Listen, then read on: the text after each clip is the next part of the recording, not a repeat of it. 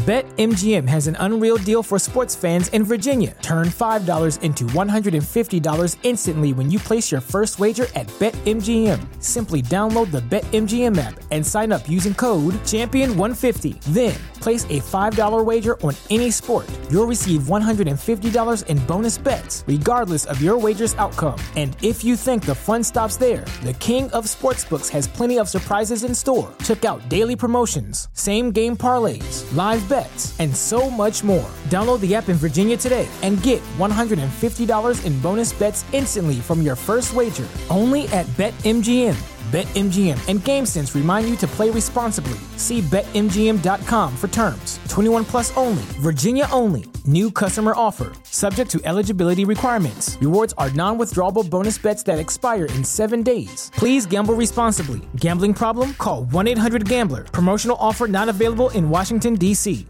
¿No se merece tu familia lo mejor? Entonces, ¿por qué no los mejores huevos? Ahora, Egglands Best están disponibles en deliciosas opciones. Huevos clásicos, de gallina libre de jaula y orgánicos de Egglands, que ofrecen un sabor más delicioso y fresco de granja que le encantará a tu familia. En comparación con los huevos ordinarios, Egglands Best contiene la mejor nutrición como 6 veces más vitamina D, 10 veces más vitamina E y el doble de omega 3 y B12. Solo Egglands Best. Mejor sabor, mejor nutrición, mejores huevos. Visita egglandsbest.com para más información.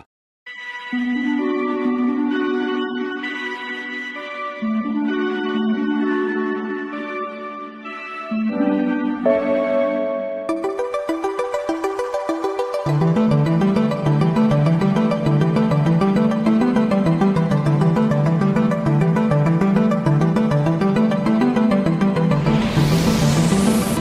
en el País de las Maravillas, de Lewis Carroll.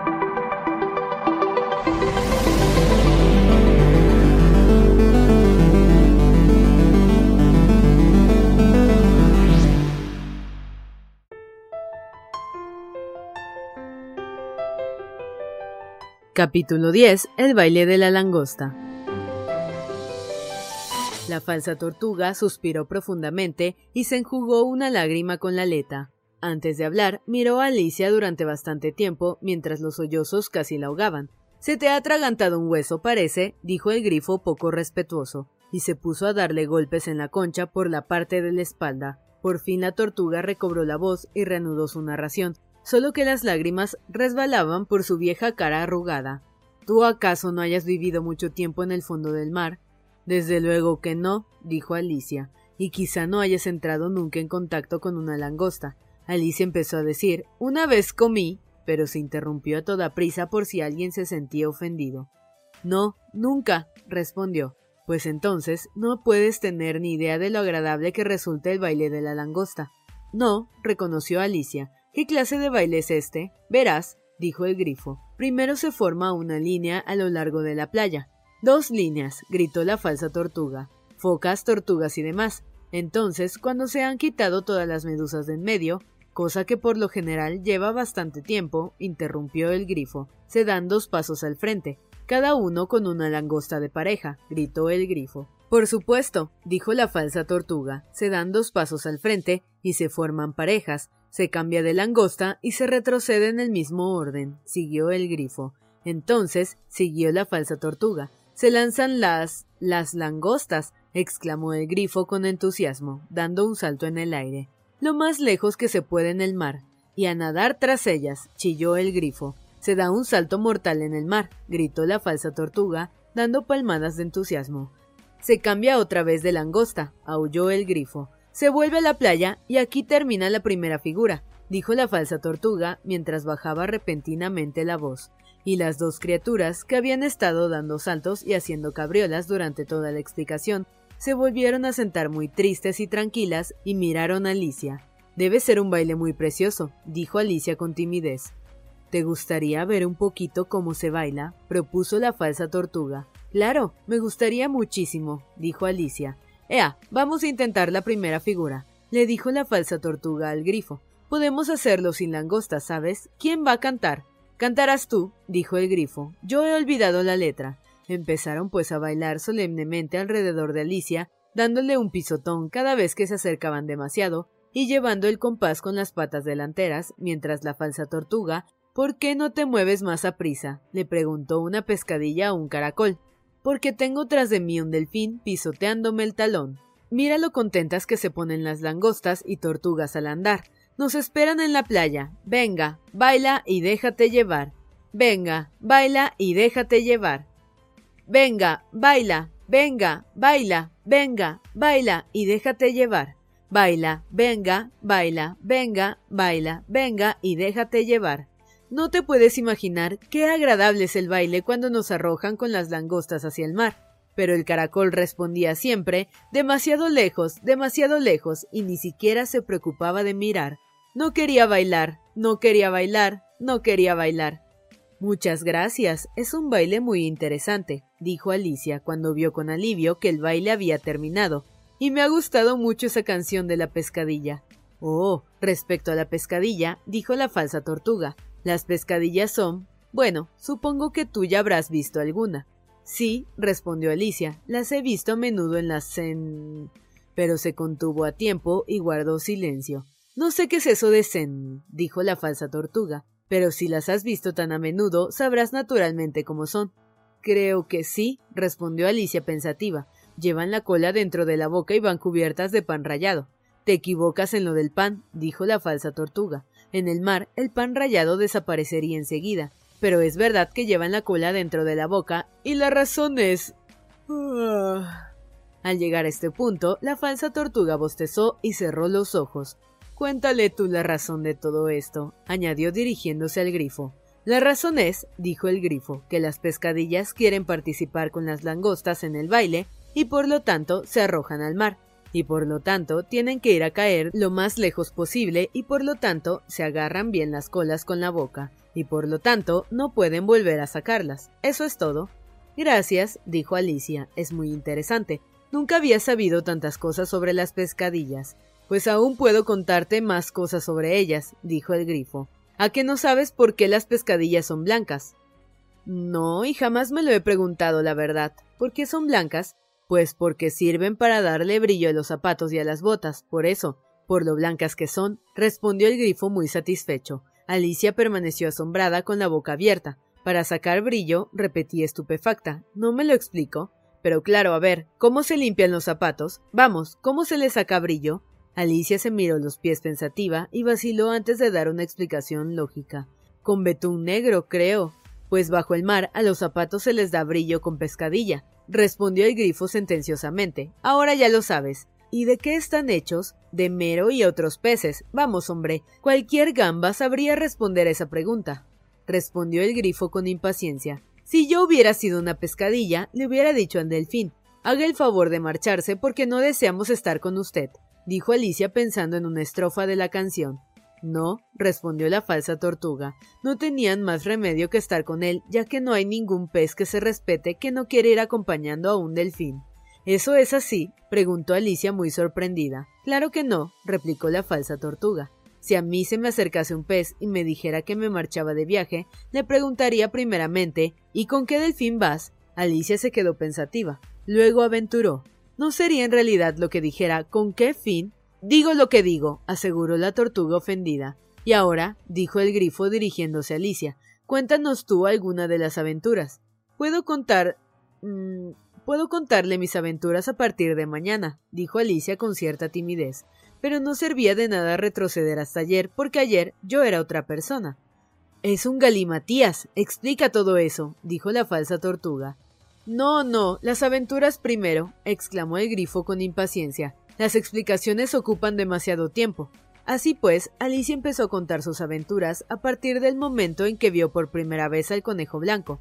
Al principio estaba un poco nerviosa porque las dos criaturas se pegaron a ella, una a cada lado, con ojos y boca abiertos como naranjas, pero fue cobrando valor a medida que avanzaba en su relato. Sus oyentes guardaron un silencio completo hasta que llegó el momento en que le había recitado a la oruga el poema aquel de hace envejecido padre Guillermo, que en realidad le había salido muy distinto de lo que era.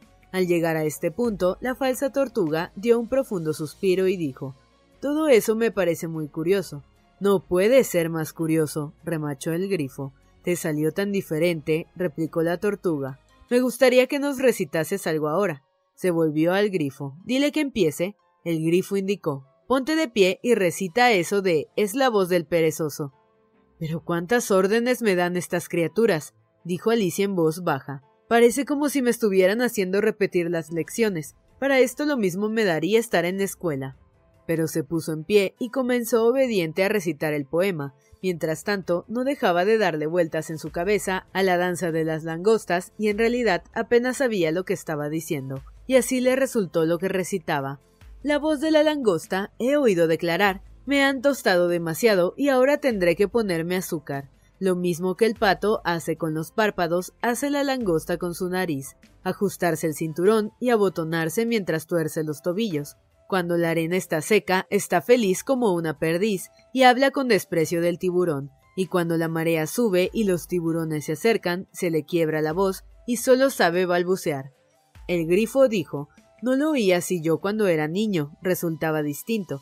Puede ser, aunque lo cierto es que yo jamás he oído ese poema, dijo la falsa tortuga, pero el caso es que me suena disparates. Alicia no contestó, se cubrió la cara con las manos, tras sentarse de nuevo, y se preguntó si sería posible que nada pudiera suceder allí de una manera natural. Veamos, me gustaría escuchar una explicación lógica, dijo la falsa tortuga. No sabe explicarlo, intervino el grifo. Pero bueno, prosigue con la siguiente estrofa. Pero, insistió la tortuga, ¿qué hay de los tobillos? ¿Cómo podía torcérselos con la nariz? Se trata de la primera posición de todo el baile, aclaró Alicia, que sin embargo no comprendía nada de lo que estaba sucediendo y deseaba cambiar el tema de la conversación.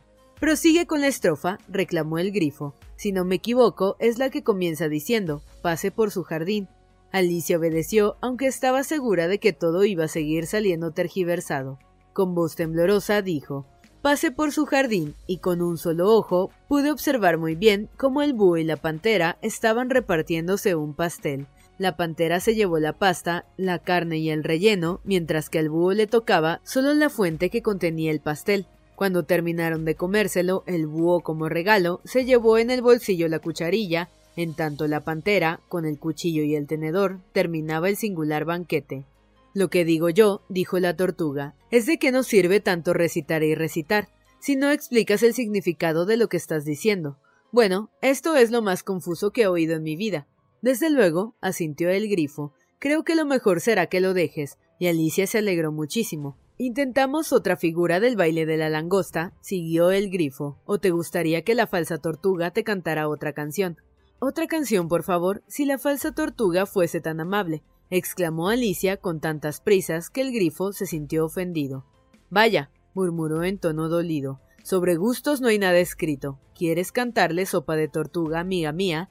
La falsa tortuga dio un suspiro y empezó a cantar con voz ahogada por los sollozos. Sopa hermosa, en la sopera, tan verde y rica nos espera.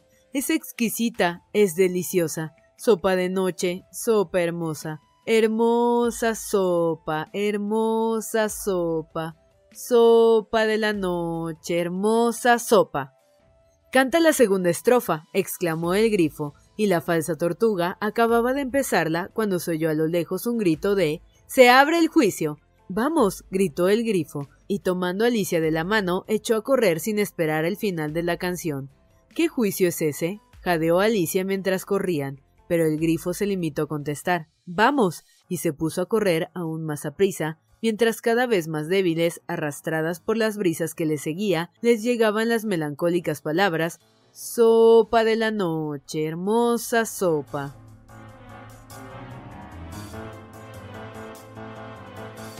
BetMGM has an unreal deal for sports fans in Virginia. Turn $5 into $150 instantly when you place your first wager at BetMGM. Simply download the BetMGM app and sign up using code Champion150. Then place a $5 wager on any sport. You'll receive $150 in bonus bets, regardless of your wager's outcome. And if you think the fun stops there, the King of Sportsbooks has plenty of surprises in store. Check out daily promotions, same game parlays, live bets, and so much more. Download the app in Virginia today and get $150 in bonus bets instantly from your first wager only at BetMGM. BetMGM and GameSense remind you to play responsibly. See BetMGM.com for terms. 21 plus only, Virginia only. New customer offer, subject to eligibility requirements. Rewards are non withdrawable bonus bets that expire in seven days. Please gamble responsibly. Gambling problem? Call 1 800 Gambler. Promotional offer not available in Washington, D.C.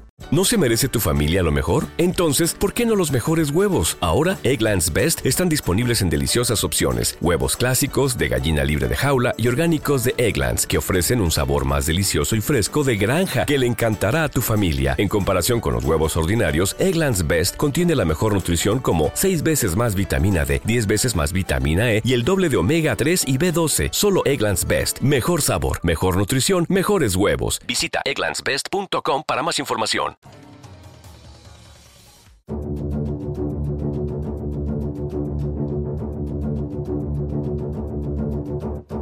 Capítulo 11. ¿Quién robó las tartas? Cuando llegaron, el rey y la reina de corazones estaban sentados en sus tronos y había una gran multitud congregada a su alrededor, toda clase de pajarillos y animalillos, así como una baraja de cartas completa. El ballet estaba de pie ante ellos, encadenado con un soldado a cada lado para vigilarlo, y cerca del rey estaba el conejo blanco con una trompeta en la mano y un rollo de pergamino en la otra. Justo en el centro de la sala había una mesa y encima de ella una gran bandeja de tartas. Tenía tan buen aspecto que a Alicia se le hizo agua la boca al verlas. Ojalá el juicio termine pronto, pensó, y repartan la merienda. Pero no parecía haber muchas posibilidades de que así fuera, y Alicia se puso a mirar lo que ocurría a su alrededor para matar el tiempo. No había estado nunca en una corte de justicia, pero había leído cosas sobre ella en los libros y se sintió muy satisfecha al ver que sabía el nombre de casi todo lo que allí había. Aquel es el juez, se dijo a sí misma, porque lleva esa gran peluca. El juez, por cierto, era el rey, y como llevaba la corona encima de la peluca, no parecía sentirse muy cómodo y desde luego no tenía buen aspecto.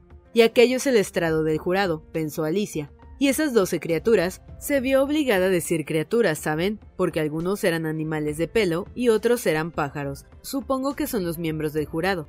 Repitió esta última palabra dos o tres veces para sí, sintiéndose orgullosa de ella. Alicia pensaba, y con razón, que muy pocas niñas de su edad podían saber su significado. Los doce jurados estaban escribiendo afanosamente en unas pizarras. ¿Qué están haciendo? le preguntó Alicia al grifo. No pueden tener nada que anotar ahora antes de que el juicio haya empezado. Están anotando sus nombres, susurró el grifo como respuesta. No vaya a ser que se les olviden antes de que termine el juicio. Bichejos estúpidos, empezó a decir Alicia en voz alta e indignada, pero se detuvo rápidamente al oír que el conejo blanco gritaba Silencio en la sala. y al ver que el rey se calaba los anteojos y miraba severamente a su alrededor para descubrir quién era el que había hablado. Alicia pudo ver también, como si estuviera mirando por encima de sus hombros, que dos de los miembros del jurado estaban escribiendo bichejos estúpidos en sus pizarras, e incluso pudo darse cuenta de que uno de ellos no sabía cómo se escribía bichejo, y tuvo que preguntarlo a su vecino. Menudo lío habrán armado sus pizarras antes de que el juicio termine, pensó Alicia. Uno de los miembros del jurado tenía una tiza que chirriaba. Naturalmente, esto era algo que Alicia no podía soportar, así que dio la vuelta a la sala, se colocó a sus espaldas y encontró muy pronto oportunidad de arrebatarle la tiza. Lo hizo con tanta habilidad que el pobrecillo jurado, era Bill, la lagartija, no se dio cuenta en absoluto de lo que había sucedido con su tiza, y así después de buscarla por todas partes, se vio obligado a escribir con un dedo el resto de la jornada, y esto no servía de gran cosa, pues no dejaba marca alguna en la pizarra. Heraldo, lee la acusación, dijo el rey. Y entonces el conejo blanco dio tres toques de trompeta y desenrolló el pergamino y leyó lo que sigue. La reina cocinó varias tartas. Un día de verano azul, el ballet se apoderó de estas tartas y se las llevó a Estambul. Consideren su veredicto, dijo el rey al jurado. Todavía no, todavía no, le interrumpió apresuradamente el conejo. Hay muchas otras cosas antes de esto. Llama al primer testigo, dijo el rey, y el conejo dio tres toques de trompeta y gritó Primer testigo. El primer testigo era el sombrerero. Compareció con una taza de té en una mano y un pedazo de pan con mantequilla en la otra. Le ruego que me perdone, Majestad, empezó, por traer aquí estas cosas, pero no había terminado de tomar el té cuando fui convocado a este juicio. Debías haber terminado, dijo el rey, cuando empezaste. El sombrerero miró a la liebre de marzo, que del brazo del lirón lo habían seguido hasta allí. Me parece que fue el 14 de marzo. El 15, dijo la liebre de marzo. El 16, dijo el lirón. Anoten todo esto, ordenó el rey al jurado, y los miembros del jurado se apresuraron a escribir las tres fechas en sus pizarras, y después sumaron las tres cifras y redujeron el resultado a chelines y peniques. Quítate tu sombrero, ordenó el rey al sombrerero. No es mío, Majestad, dijo el sombrerero. Sombrero robado, exclamó el rey, volviéndose hacia los miembros del jurado, que inmediatamente tomaron nota del hecho. Los tengo para vender, añadió el sombrerero como explicación. Ninguno es mío, soy sombrerero. Al llegar a este punto, la reina se caló los anteojos y empezó a examinar severamente al sombrerero, que se puso pálido y se echó a temblar. Di lo que tengas que declarar, exigió el rey, y no te pongas nervioso, o te hago ejecutar en el acto. Esto no pareció animar al testigo en absoluto. Se apoyaba ahora en su pie, ora sobre el otro, miraba inquieto a la reina, y tal era su confusión, que dio un tremendo mordisco a la taza de té, creyendo que se trataba del pan con mantequilla. En este preciso momento, Alicia experimentó una sensación muy extraña que la desconcertó terriblemente hasta que comprendió lo que era. Había vuelto a empezar a crecer. Al principio pensó que debía levantarse y abandonar la sala, pero lo pensó mejor y decidió quedarse donde estaba mientras su tamaño se lo permitiera. Haz el favor de no empujar tanto, dijo el lirón que estaba sentado a su lado. Apenas puedo respirar. No puedo evitarlo, contestó humildemente Alicia. Estoy creciendo. No tienes ningún derecho a crecer aquí, dijo el lirón. No digas tonterías, replicó Alicia con más brío. De sobra sabes que tú también creces. Sí, pero yo crezco a un ritmo razonable, dijo el lirón, y no de esa manera grotesca, y se levantó con aire digno y fue a situarse al otro extremo de la sala. Durante todo este tiempo, la reina no le había quitado los ojos de encima al sombrerero, y justo en el momento en que el lirón cruzaba la sala, ordenó a uno de los sugieres de la corte Tráeme la lista de los cantantes del último concierto, lo que produjo en el sombrerero tal ataque de temblor que las botas se le salieron de los pies. Di lo que tengas que declarar, repitió el rey muy enfadado, o te hago ejecutar ahora mismo, estés nervioso o no lo estés. Soy un pobre hombre, Majestad, empezó a decir el sombrerero con voz temblorosa, y no había empezado aún a tomar el té. No debe hacer siquiera una semana, y las rebanadas de pan con mantequilla se hacían cada vez más delgadas, y el titileo del té. ¿El titileo de qué? preguntó el rey. El titileo empezó con el té, contestó el sombrerero. Querrás decir que el titileo empieza con T, replicó el rey con aspereza. ¿Crees que no sé ortografía? Sigue. Soy un pobre hombre, siguió el sombrerero. Y otras cosas empezaron a titilear después de aquello, pero la liebre de marzo dijo. Yo no dije eso, se apresuró a interrumpirle la liebre de marzo. Sí lo dijiste, gritó el sombrerero. Lo niego, dijo la liebre de marzo. Ella lo niega, dijo el rey. Tachen esa parte. Bueno, en cualquier caso, el lirón dijo. Siguió el sombrerero y miró ansioso a su alrededor para ver si el lirón también lo negaba, pero el lirón no negó nada porque estaba profundamente dormido. Después de esto, continuó el sombrerero, tomé un poco más de pan con mantequilla. ¿Pero qué fue lo que dijo el lirón? preguntó uno de los miembros del jurado. De esto no puedo acordarme, dijo el sombrerero. Tienes que acordarte, subrayó el rey, o haré que te ejecuten. El desgraciado sombrerero dejó caer la taza de té y el pan con mantequilla y cayó de rodillas. Soy un pobre hombre, Majestad, empezó. Lo que eres es un pobre orador, dijo sarcástico el rey. Al empezar a este punto, uno de los conejillos de Indias empezó a aplaudir y fue inmediatamente reprimido por los sugieres de la corte. Como eso de reprimir puede resultar difícil de entender, voy a explicar con exactitud lo que pasó. Los sugieres tenían un gran saco de lona cuya boca se encerraba con una cuerda. Dentro de este saco metieron al conejillo de indias, la cabeza por delante y después se sentaron encima. Me alegro muchísimo de haber visto esto, se dijo Alicia. Estoy harta de leer en los periódicos que al final de un juicio estalló una salva de aplausos y que fue inmediatamente reprimida por los sugieres de la sala, y nunca comprendí hasta ahora lo que querían decir. Si esto es todo lo que sabes del caso, ya puedes bajar del estrado, siguió diciendo el rey. No puedo bajar más abajo, dijo el sombrerero, porque ya estoy en el mismísimo suelo. Entonces puedes sentarte, replicó el rey. Al llegar a este punto, el otro conejillo de Indias empezó a aplaudir y fue también reprimido. Vaya, con eso acaban los conejillos de Indias, se dijo Alicia. Me parece que todo irá mejor sin ellos. Preferiría terminar de tomar el té, dijo el sombrerero, lanzando una mirada inquieta hacia la reina, que estaba leyendo la lista de cantantes.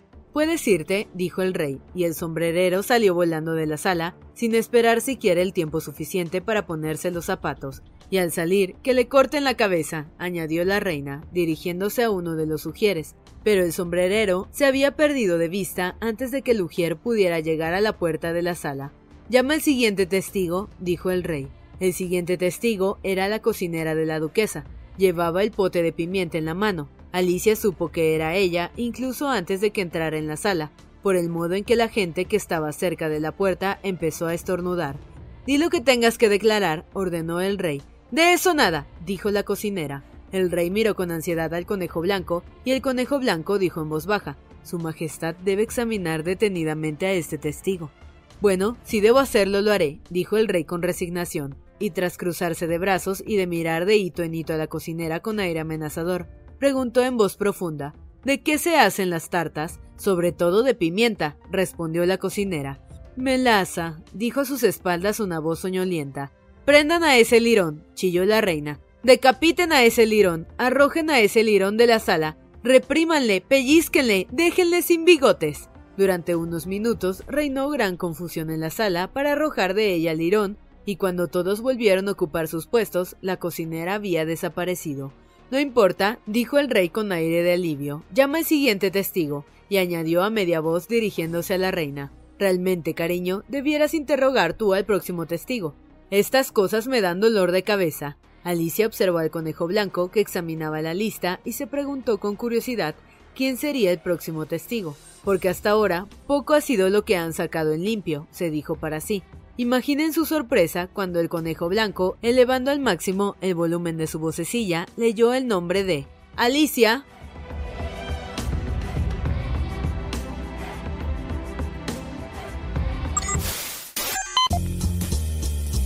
No te pierdas la continuación de esta historia.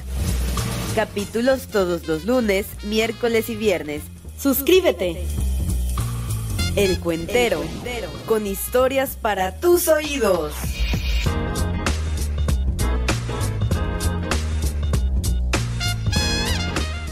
¿No se merece tu familia lo mejor? Entonces, ¿por qué no los mejores huevos? Ahora, Egglands Best están disponibles en deliciosas opciones. Huevos clásicos, de gallina libre de jaula y orgánicos de Egglands, que ofrecen un sabor más delicioso y fresco de granja que le encantará a tu familia. En comparación con los huevos ordinarios, Egglands Best contiene la mejor nutrición como 6 veces más vitamina D, 10 veces más vitamina E y el doble de omega 3 y B12. Solo Egglands Best. Mejor sabor, mejor nutrición, mejores huevos. Visita egglandsbest.com para más información.